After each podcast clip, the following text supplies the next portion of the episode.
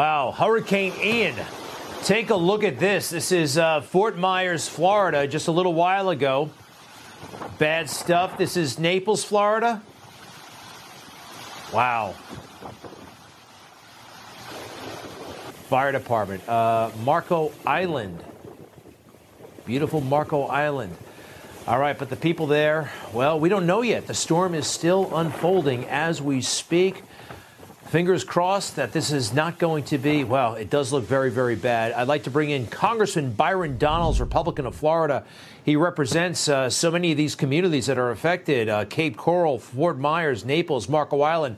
Congressman, welcome back. How is your district doing right now? Uh, first, thanks for having me on. Uh, to be blunt, my, my, district is really suffering right now. Um, as the pictures have shown you, we have massive flooding throughout basically every segment of the district that's along the coastal region.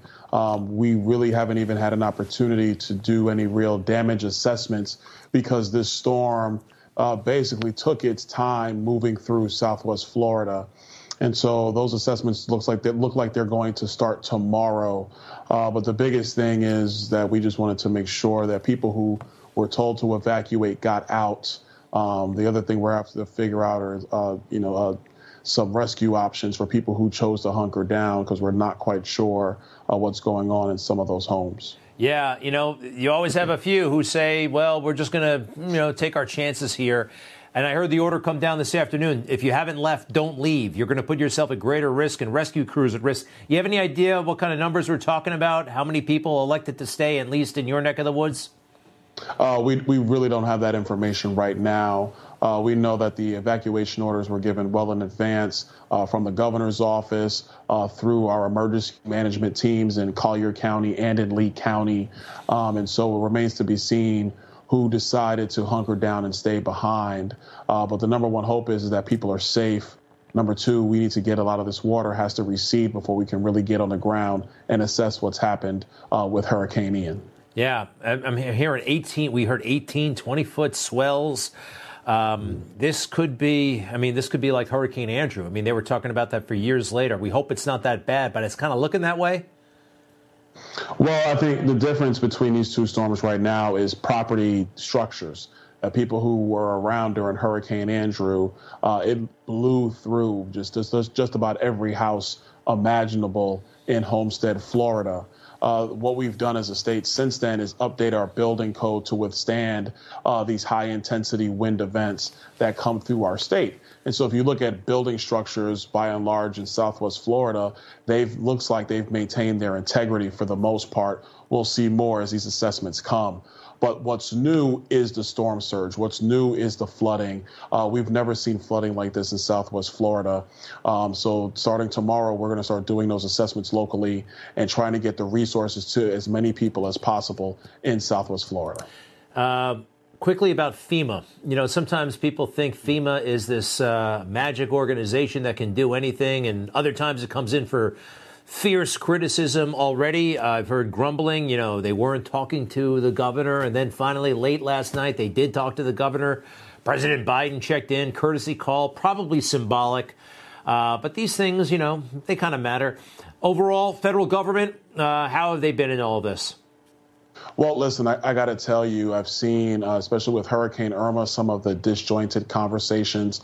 Uh, from what I've seen, FEMA and our Florida Department of Emergency Management have been working incredibly well together. Um, and that's really to the credit of the governor and the president. I think that uh, both men, um, you know, got to the business of what was going on with this storm. Uh, FEMA has been in contact with our, our local Department of Emergency Management. I was at FEMA headquarters today uh, getting a briefing here in Washington. Um, those communication lines are wide open. We're sharing information, resources are on the way. The thing now is about executing and finding out the, the, the full amount of this devastation that this storm has left. Uh, I'm not really bringing up politics. I'm not. It's a there's, there's a lot going on. But are you at all concerned? You know, we are five weeks out actually from the midterms. The infrastructure um, surviving. The infrastructure is Florida going to be ready for the uh, for the midterms, which are pretty soon, early November. Well, actually, I think so. I think one of the things as a state, as a state, we continue to do, and we've been doing it for quite some time, is making sure that we actually invest in our infrastructure, specifically around water. Obviously, we are a peninsula. Many parts of Florida are low lying areas. So we've had to make the expenditures at the state level to make sure that our infrastructure was up to snuff. Um, so what we're going to see really over the next two days is what did we pay for out of the state legislature for so many years. I'm actually quite optimistic that our infrastructure will hold up. Uh, the issue that we've had is that Southwest Florida was already inundated with water before Hurricane Ian and this hurricane brought so much more water into the area that you just couldn't hold. And so I think what we're hoping to see is that water dissipate overnight, uh, get out of these road areas, get out of getting out of homes, so we can tr- see the true damage assessment. But on an infrastructure standpoint, uh, we've done a tremendous job in our state, especially with water infrastructure. We've been doing that consistently, and we're not going to stop now. Congressman Byron Donalds, we so appreciate Byron Donalds, so appreciate your presence on Newsmax always to be continued, and good luck to your district and to all of Florida. All right, thank you. We go down to our reporter, Logan Parham. He is on the ground, uh, we believe, in Punta Gorda. And uh, Logan, uh, what are you seeing around you? What's going on? Hey, uh, so I'm pretty much middle of downtown Punta Gorda in a uh, a parking garage, one of the big parking garages, uh, very central. Uh, we intercepted Hurricane Ian earlier. Uh, we're still, you know, we're still dealing with him. He's uh, keeping us uh, on our feet here because there's uh, still some fairly decent hurricane force wind gusts that come in through on occasion. But uh, it got a little scary there for a while. We actually, this is another area that is very sort of that ground zero zone and uh it's been it's been very interesting so far and uh I'm actually having to call now on the phone because I was doing FaceTime earlier and there's no power. I mean, it's it's it's definitely a mess. Well, you seem to be taking it, taking it in stride. Uh, you do this a lot. You're a storm chaser. Uh, you, you, said it was scary earlier. You've seen worse uh, uh, uh, compared to everything else you've seen. How does this one rate? I'll be honest. This is this is probably the worst that I've seen. Wow. All right. Uh, Logan, what about people? Are you the only one where you are? Hopefully. I mean, you do this for a living pretty much. Uh, are people, did they stay where they shouldn't be? Is there a rescue uh, operation at this point anywhere? Um, are people vulnerable? Uh, I mean, right now, this, this whole parking garage kind of became a, a central sort of hub for any other uh, storm chasers and news reporters that were in, in the Punta Gorda area. And um, right now, we just have quite a few chasers and uh, some news reporters hunkering down, and uh, we'll be sleeping in the cars tonight because the roads are either flooded, completely blocked with debris, and uh, there's also a curfew in place down here. So, uh, yeah, uh, just a bunch of uh, bunch of chasers and reporters will be sleeping in our cars and hoping for the best when uh, day breaks tomorrow. Hey, real quick, when do those hours? Uh, the curfew takes effect when, and when does it uh, when does it release tomorrow? And you're not allowed to go out right now. Um, yeah, I guess uh, I, I'm not percent sure on the timing. I just, I yeah, I think it's I think I believe it's nine to six, nine p.m. to six a.m. And uh, that's usually when they do it when big events like this happen. I am looking but, at um, a huge thing coming down the block. I can't tell what the heck it is. It is. It looks like a it looks like a tractor trailer just floating on by. I have no idea. Man, I have not seen anything like this. We've all seen this kind of video. I've only been through uh, one hurricane. Doesn't look nearly as bad as this, and I was kind of on the outer edges. All right. Well, listen, we appreciate it very much. Uh, please be safe, Logan, and uh, stay in touch, okay? Thank you guys for sure. Much appreciated. You bet. You bet. Let's take a look at those pictures again. Fort Myers, Naples, Marco Island. Uh, it goes on and on and on wishing everybody there the very best. This is uh, tough stuff. Hopefully, people listened to authorities and got the got inland, but not everybody did. All right, we'll be right back.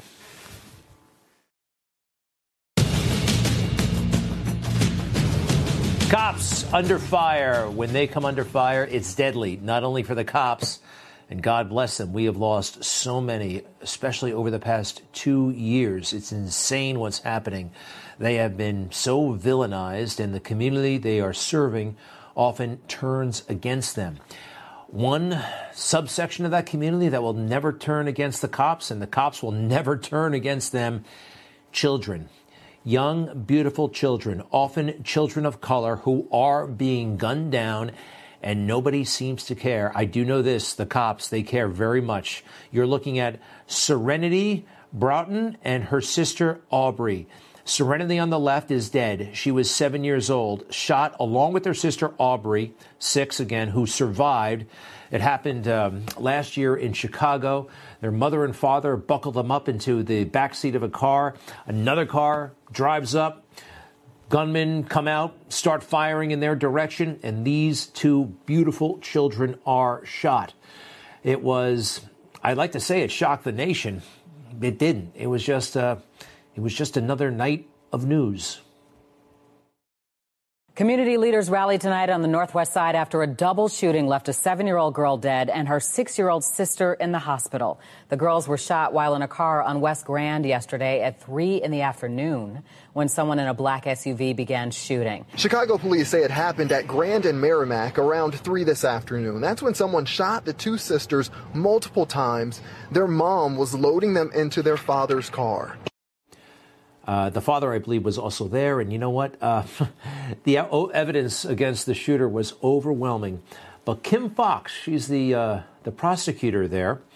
Kim Foxx didn't quite see it that way. Now, you got to remember this about Kim Foxx. She heard Jussie Smollett's story and believed him. And believed him. Uh, police believe they found the shooter and they had all the evidence they needed, but the district attorney declined to file charges. This is what the district attorney said at the time, Kim Foxx. After a thorough review of the information presented to us by police, we concluded that the evidence was insufficient to meet our burden of proof to file murder charges at this time. Well, the police did not buy that, not for a second. The evidence was overwhelming, and they weren't going to let this woke, incompetent district attorney stand in their way. They went right to the judge. They went to the judge themselves. Police officers, many of them white, by the way, went to the judge and said, There must be justice for these two amazing girls, Serenity and Aubrey. You know, Black Lives Matter. Black Lives Matter. Too often for the Black Lives Matter movement, it's just when a, well, when a white cop takes the life of a black person, that's when a black life matters. Otherwise, not so much. It's always this way with Kim Foxx, a very, very difficult, problematic district attorney. Take a look at this. Shooting from a building. So far, looking out the windows on the second floor, we got a red shirt, black male. Reports of a man shooting from a building. The gunfire, according to Chicago police, in response to four gunmen who appear to have mounted an organized assault on the home, frightening nearby residents like this woman who asked us not to use her name.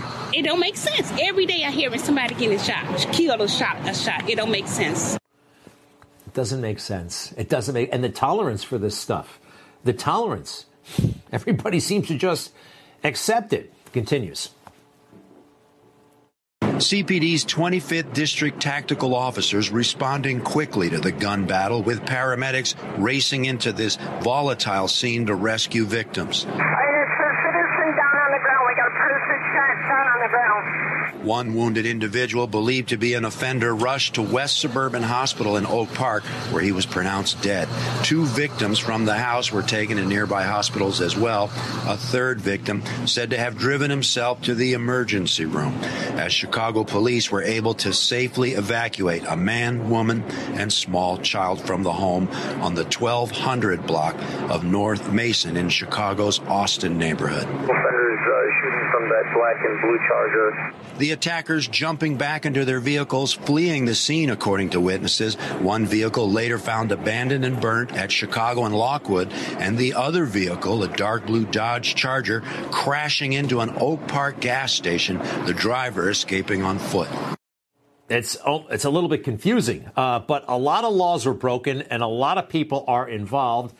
Yet the district attorney did not want to prosecute anybody. Yeah, here we go again with this uh, Foxx person. Now, she cited something in the law called mutual combat. Mutual combat. Now, that usually pertains to if two guys get into a fight in a bar and nobody else is hurt and nothing is broken, maybe they'll just leave it at that.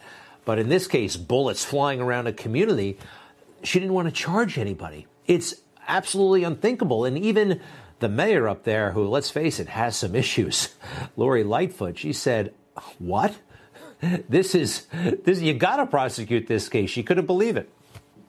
We have to understand how it's possible when this kind of shootout is captured on film that there were no charges of any person, even though people were brought into custody. I'm hard pressed to think about what the additional evidence would be when it's all on capture and videotape. You got officers on the scene who have body cam and dash cam. What more is necessary? Whatever the other evidence is that needs to be gathered, the police department is going to be Johnny on the spot and make sure we get it. But this is a, to me, a very compelling case. Compelling case. Uh, nothing really does seem to make sense anymore, right? Uh, overt, horrible crimes in the middle of the day, all kinds of witnesses, no prosecution. How about this? This guy getting released on bail 20 minutes later here in New York. Uh, another instance, the man with the axe. You heard about this. This is more recent. he goes on a rampage and didn't even spend the night in jail. I mean, that's it. He's given interviews now. Uh, we have another case, I believe. Oh, who remembers the Christmas tree that was set on fire outside of Fox? Uh, the man accused in that arson that malicious arson was held again for about 20 minutes before being let go. Wow. And what does Barack Obama say about people in power? What should they be thinking now? To bring about real change, we both have to highlight a problem and make people in power uncomfortable. People in power uncomfortable. You know, I'm all for giving it to elected leaders, but does he mean police, I mean, are they the powerful ones, right? It feels like, yeah, he wants the police to be uncomfortable, and they are. And their job is now harder than ever before. And people who are not powerful are very, very uncomfortable with this crime wave. It is now the number one issue in the midterms, and that's a good thing. Hey, let's face it, there was a complete and total overreaction to George Floyd, pushed by Democrats, this guy especially. I also spoke to Gianna, George loves George's young daughter again. When I met her last year, I've said this before at George's funeral, I told her how brave I thought she was. And I sort of knelt down to hold her hand. I said, Daddy's looking down on you. He's so proud. She said to me then, I'll never forget it, Daddy changed the world. And I told her this afternoon, Daddy did change the world. I don't think he changed the world for the better. I really don't. I don't think he lived a, uh, a noble life. And everything that's happened since George Floyd, people, people have suffered. People have suffered, and politicians have exploited it. I know that there are protests still happening in yes. major cities across the United States. I'm just not seeing the reporting on it that I that right, I had that's right. for the first few weeks.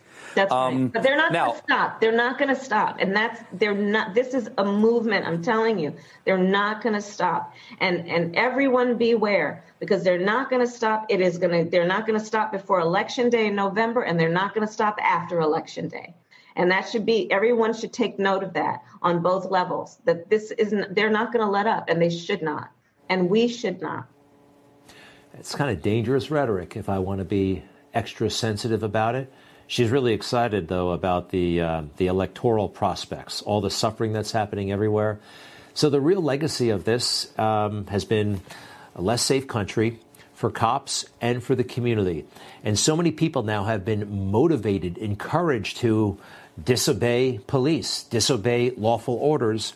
And poor people, often poor people of color, are dying because they've been fired up by people like Barack Obama, Joe Biden, Kamala Harris to give it right back to the cops. Like this woman in Nashville, Tennessee, gets pulled over by the cops.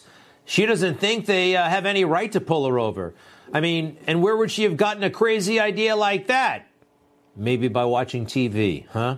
Well, she uh, gives the cop a hard time and eventually decides, nope, nope, I'm not having this. Runs off, and uh, all hell breaks loose. Yeah, she gets stunned, but guess what? She has a gun in the car and she shoots the cop. Bad, bad situation. She gets shot herself, but none of this would have happened had she just complied. And again, not complying seems to be all the rage these days. Here's another one in Michigan a simple, routine traffic stop. And uh, the guy just doesn't think he has to uh, bother with this. What did I do? What did I do? What, what? He doesn't comply with any of the cop's instructions and then decides to run away. The cop catches up to him. There's a struggle. The man grabs the stun gun of the police officer and he gets shot. See this poisonous rhetoric that they're actually going for, that they're following, because, well, everyone's saying it. It's getting people killed. That horrible situation at the Wendy's, cop tried to take care of this guy who was obviously intoxicated. Tried to arrest him. Nope, you can't do that. I saw it on MSNBC. You guys are racist. You guys are uh, uh, vestiges of the slave patrol. He runs off, grabs their stun gun, and he gets shot. You're not allowed to grab a weapon from a cop. And if you use that weapon on a cop, they could be hurt. They could be killed. They have to defend themselves. What else? Remember that silly lieutenant, the Army lieutenant? He watched a little bit too much MSNBC as well.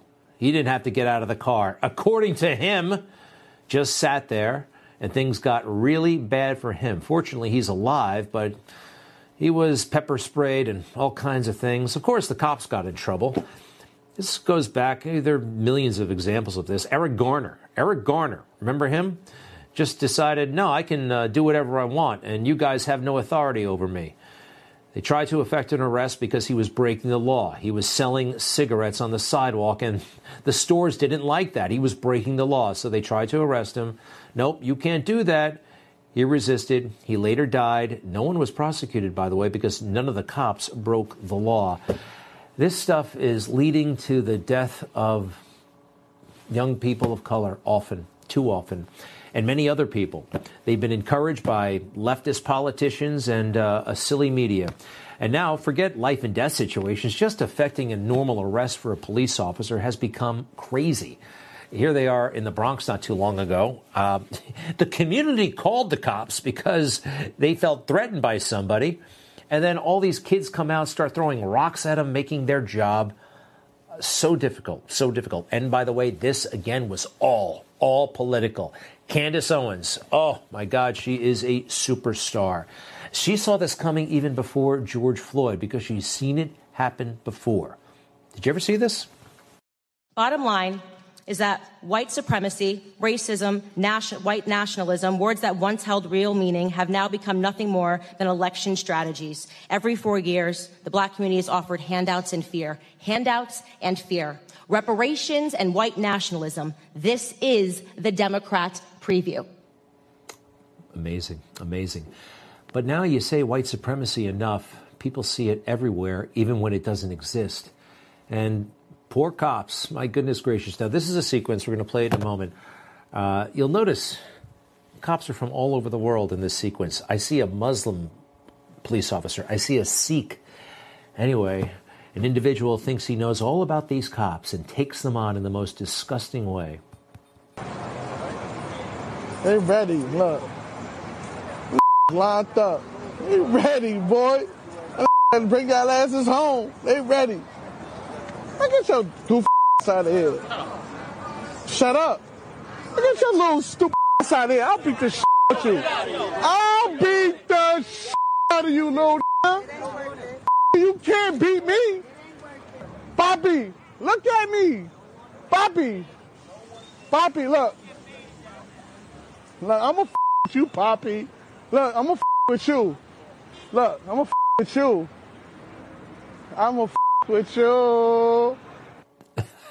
this is not a prudent thing to do to taunt and harass a big group of police officers. Well, uh, it's disgusting, but it's about to get a little bit funny.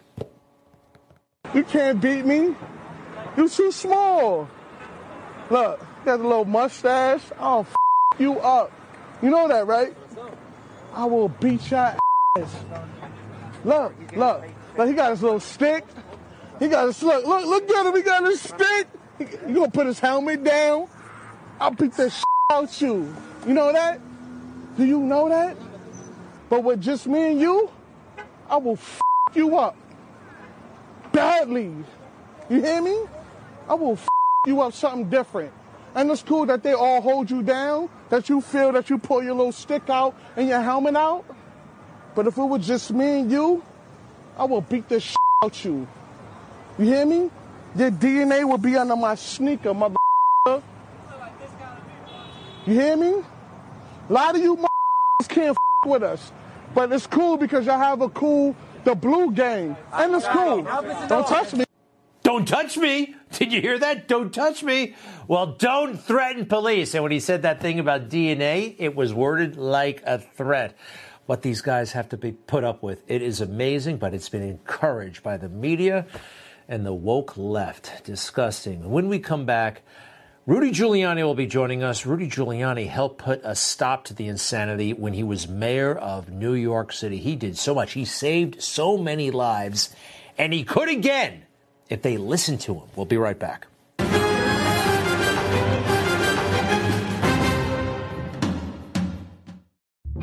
It's our America. We built it. Courage, freedom Millions go to Newsmax when they need to know. Start today on the free Newsmax app. Newsmax is real news for real people.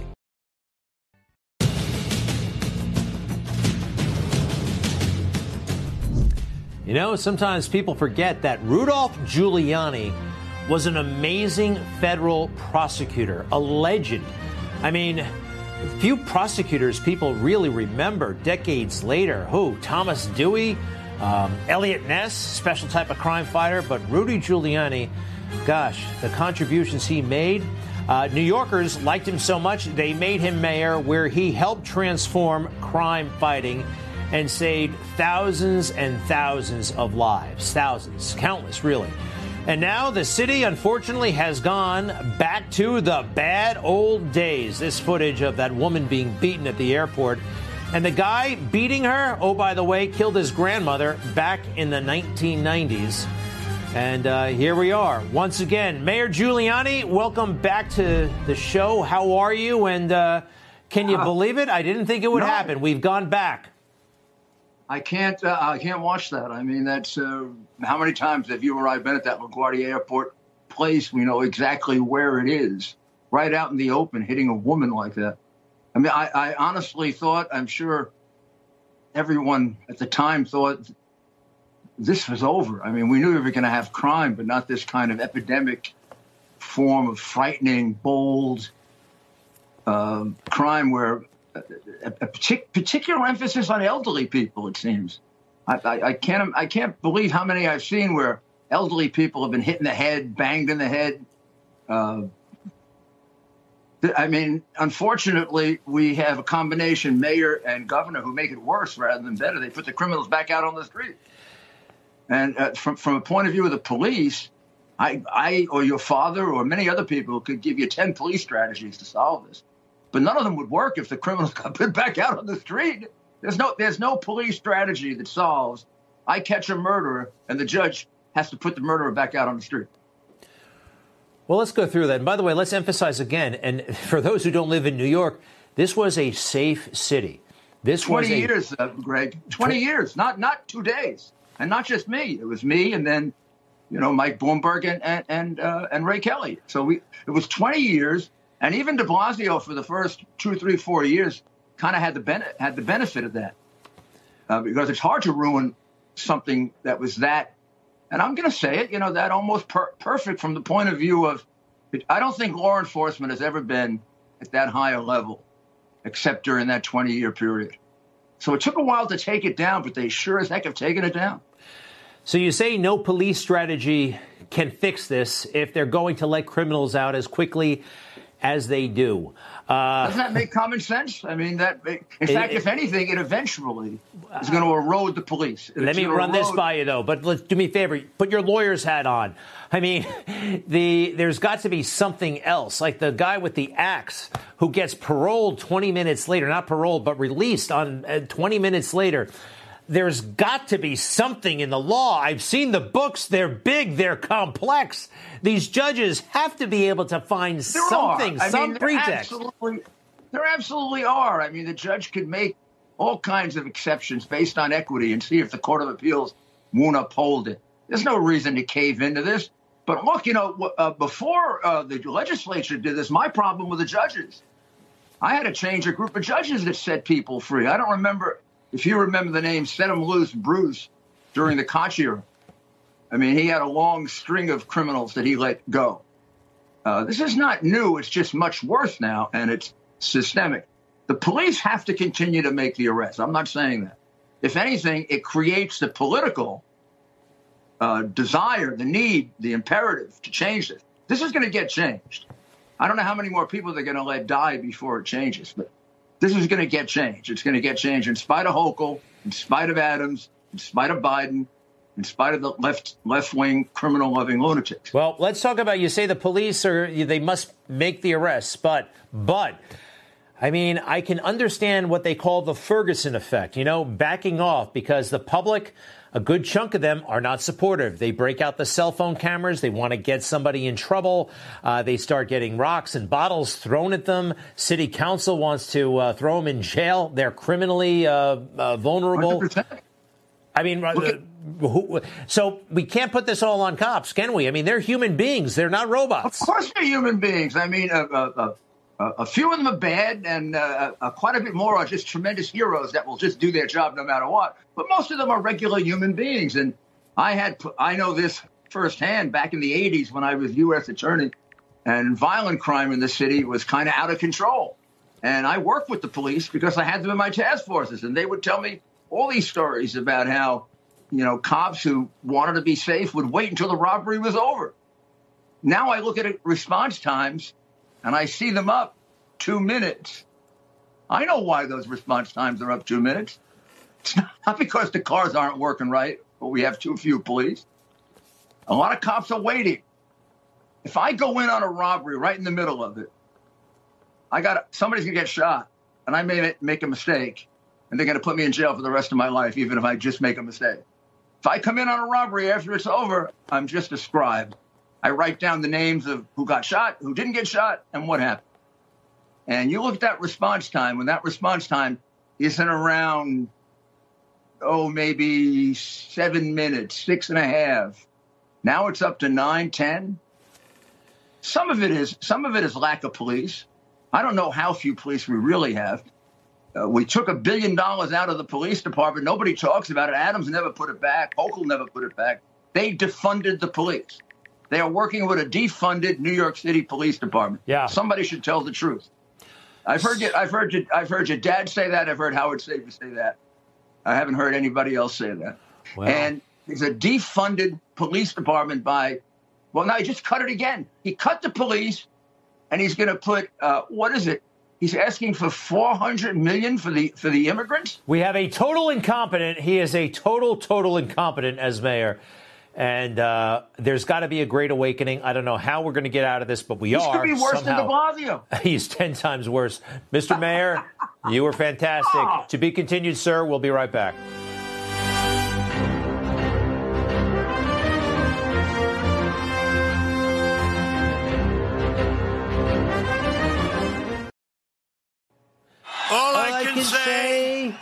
Is, is that, that, the fake, fake news just, just doesn't, get, it, do they? I'm not feeling it right now. It needs work. I'll be back with that tomorrow night. In the meantime, uh, Joe Biden is just not good on the world stage. He needs to charm sometimes, even people we don't like. Even people we don't like. If you want to get something from them, sometimes you got to be nice. I know it feels good to say this, and I might even agree with it, but it doesn't work. It's not as effective as he thinks. And it is Putin, it is Vladimir Putin who is to blame, period. Putin has shattered peace in Europe uh, and attacked the very, very tenets of rule based order. For God's sake, this man cannot remain power. He's really painted himself in a box there, hasn't he? And his national security advisor, I'm sorry, this guy's a wimp, Jake Sullivan. Listen to uh, how he frames it all Vladimir Putin remains intent, as you just heard from President Biden, on wiping out the Ukrainian people, uh, that he does not believe that Ukraine should have a right to exist. So he's going to keep coming. And we have to keep coming with weapons, ammunition, intelligence, and all the support we can provide to the Ukrainians as they defend their land, mm-hmm. their freedom, and their democracy. I'm not really arguing with that. I'm not. But I've heard it now for six months, seven months. How long has it been? What about talk of peace? No one's talking about peace. No one's talking about ending this thing somehow, right? Aren't we supposed to have high level peace talks somehow, somewhere? You know who brought it up? President Trump. Yes, he did. Somebody needs to be talking about it. And of course, he's doing it. Take a look at what he put out on Truth Social. I, uh, all right, it's a big statement. We'll be divided that up into three so we can read it easier. U.S. leadership should remain cool, calm, and dry on the sabotage of the Nord Stream pipelines. Oh, yeah, that's a big thing. This is a big event that should not entail a big solution, at least not yet. What else? The Russia Ukraine catastrophe should never have happened and would definitely not have happened if I were president. Americans totally agree with him, by the way. Do not make matters worse with the pipeline blowup. All right? Next. Be strategic. Be smart, brilliant. Get a negotiated deal done now. Both sides need and want it. The entire world is at stake. I will head up group? Why not, huh? Why not? Peace, peace, peace. No one's talking about peace except him. And I'm glad he did. It must be mentioned. And Joe Biden, you know, could he pull this off? No, he doesn't know what's going on. Did you? This was pretty sad, pretty bad. Oh boy, Joe, watch. Representative Jackie, are you here? Where's Jackie? I didn't think she was, she was going to be here to help make this a reality. All right, some nutrition event. Representative Jackie, Jackie, is she here? She must be somewhere else. She's dead. She died. A mm, congresswoman from Indiana. I remembered on the news, she wasn't famous, but when she died, it was a big deal. This is ABC 57 News with breaking news.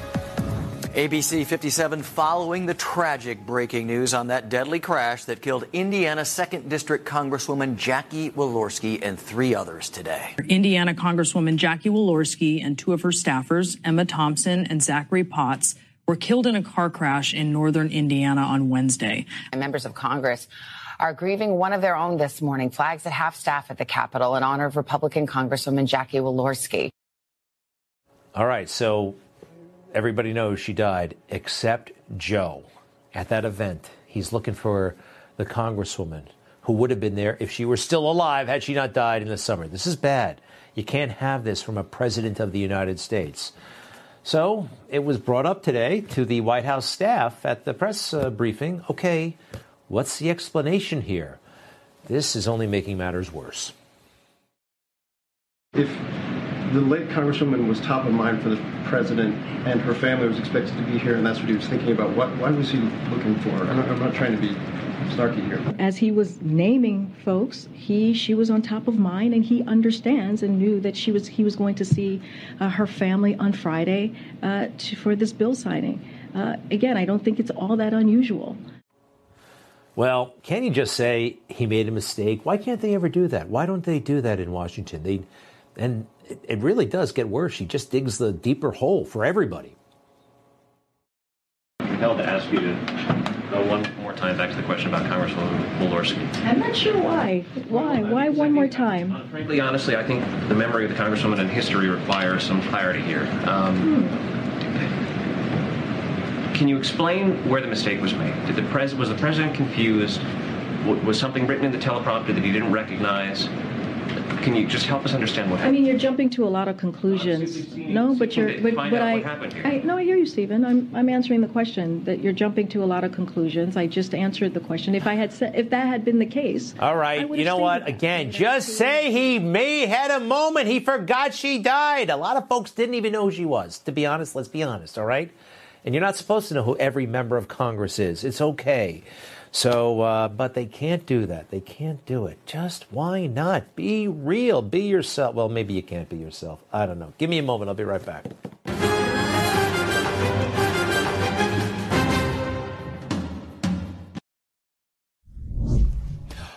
Oh, wow, look at this. Uh, in Florida, we got this. Benny Johnson just retweeted this, uh, and, and Jason Brewer originally posted it.